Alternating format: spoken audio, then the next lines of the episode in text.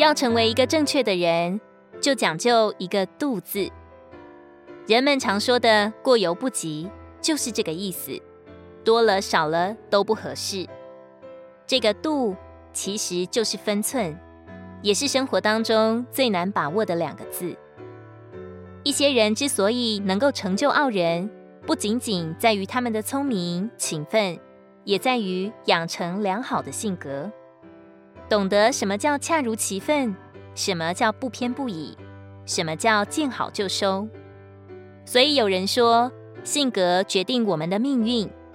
注意你的思想，它们会变成为言语；注意你的言语，它们会变成行动；注意你的行动，它们会变成为习惯；注意你的习惯，它们会变成为性格；注意你的性格，它会变成你的命运。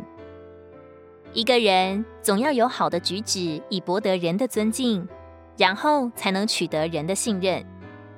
我们要学习庄重，说话态度都要严谨，尤其说话不要急切的开口，要考虑什么时候说话，说什么话，到什么时候就停止，该说到什么分寸，并且要顾到说话的对象。一个人如果生命有所长进，他的行事为人就定规会改变。我们在为人生活上就蛮有讲究，蛮有分寸。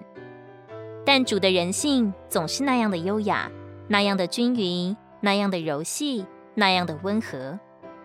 当喜乐的时候，他欢腾；当伤心的时候，他哭泣。有时他斥责恶人，但他不粗鲁。他在夜间会见尼哥底母，却在午后牧养撒玛利亚妇人。我们从经历中学知，我们何时连于他，让他做我们的人位，我们就会蛮有分寸，就会做个正确的人。亲爱的同伴，愿我们一起长进。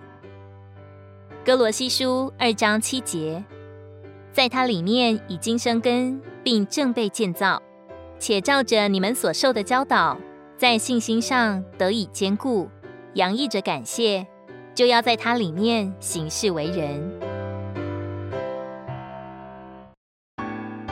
如果你喜欢我们的影片，欢迎在下方留言、按赞，并将影片分享出去哦。天天取用活水库，让你生活不虚度。我们下次见。